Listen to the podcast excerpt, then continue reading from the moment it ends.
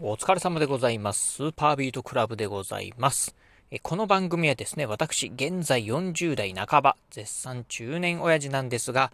毎朝朝4時に起き、そして毎月20冊以上の本を読み、そしてそして1ヶ月300キロ以上走るというですね、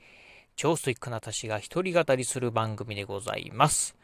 えー、今日のね、お話はですね、早食いを防ぐ方法っていうのをね、ご紹介してみたいなと思います。えー、先日なんですがね、私ね、こういう本読みました。えー、板倉博重さんかな。えー、この方ね、お医者さんだと思うんですが、この方がね、書かれた、板倉博重さんが書かれた、ズボラでも楽々、薬に頼らず血糖値がぐんぐん上がる、医学的に正しい最強の食べ方っていうね、本を読みました。まあ、いわゆるね、まあ、うん、糖尿病とかね、気になる、まあ、糖尿病、まあ、血糖値とか気になるっていう方向けのね、まあ、うん、まあ、食事療法のね、本っていうとこなんですかね。うん。っていう本でね、非常にね、面白い本だったんですが、この中でね、この本の中で、このね、著者のね、板倉さん、まあ、早食いをね、防ぐ方法っていうのはね、まあ、この中にね、書いてたんですよね。えー、暴走の元になる早食い、防,、えー、防止方法は至ってシンプルということでね、今日はね、早食いを防ぐ方法というのをね、ご紹介してみたいなと思います。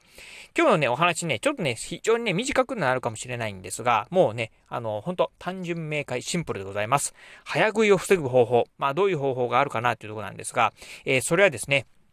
えー、ご飯をね、まあご飯とかね、まあおかずとかをね、一口、まあ口にね、含んだらですね、お箸を一旦置きましょう。という形でござい、えー、という方法でございます。まあね、えー、例えば、まあね、今からじゃあ、えー、白いご飯、白米を、食べますよ、ご飯を食べますよと、ご飯をね、えー、お箸でね、つまんで、そしてね、口の中に入れます。えー、口の中にね、えー、ご飯を入れたら、ね、お箸を、えー、置いて、そしてね、えー、もぐもぐもぐもぐと食べると。いうような形でございます。そしてね、口の中なくなった次のおかずを、えー、料理を口の中に含んで、またお箸を置いて、もぐもぐもぐと食べる方法でございます。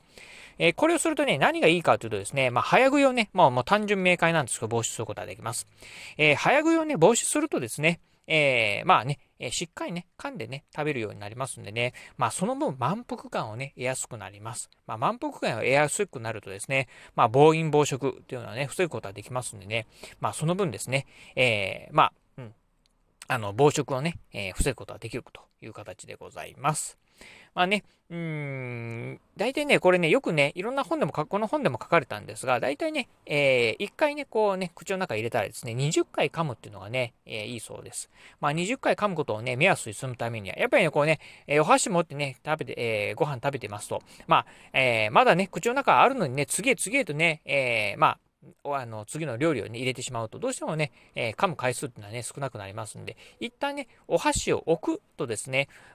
置いて、そしてね、えー、もぐもぐもぐと噛むとですね、ちゃんとね、まあ、えー、1回、2回、3回、4回とね、こう数、数を数えながら噛むとですね、20回噛むというのはね、できやすいのかなと。うん。まあね、えー、食事を通るね、スピードはね、ゆっくりになりますが、その分ですね、しっかり噛みますんでね、満足感をね、得やすくなるかなということでございます。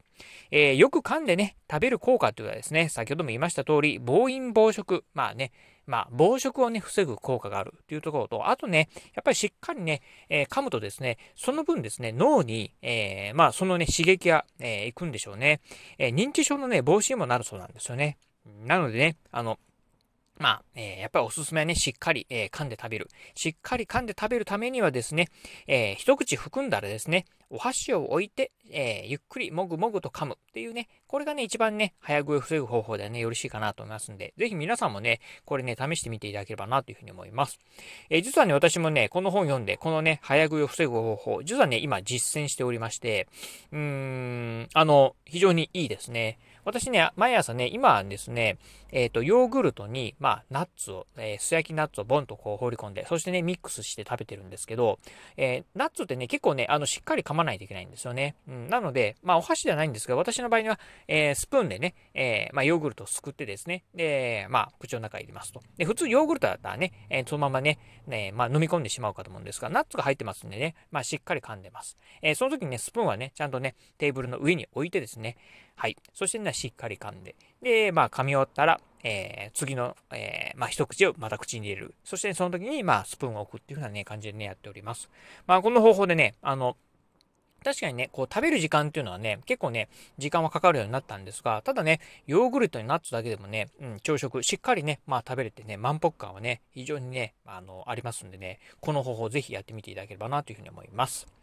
はい。ということで今日はですね、早食いを防ぐ方法っていうのをね、ご紹介してみました。えー、今日のお話面白かったな、参考になったなと思いましたらですね、ぜひラジオトークでね、お聞きの方はですね、ハートマークやニコちゃんマーク、そしてね、ネギマークなんかありますよね。あの辺をね、ポチポチポチと押していただければなというふうに思います。またですね、お便りなんかもね、お待ちしております。今日のお話面白かったよとかね、参考になったよという方いらっしゃいましたら、ぜひね、あのー、まあ、うん、えー、私はね、こんな方法でね、えー、食べてますよとかね、早食い防止をね、してますよとかいうね、あの、一言コメントでも結構です。お便りいただければなというふうに思います。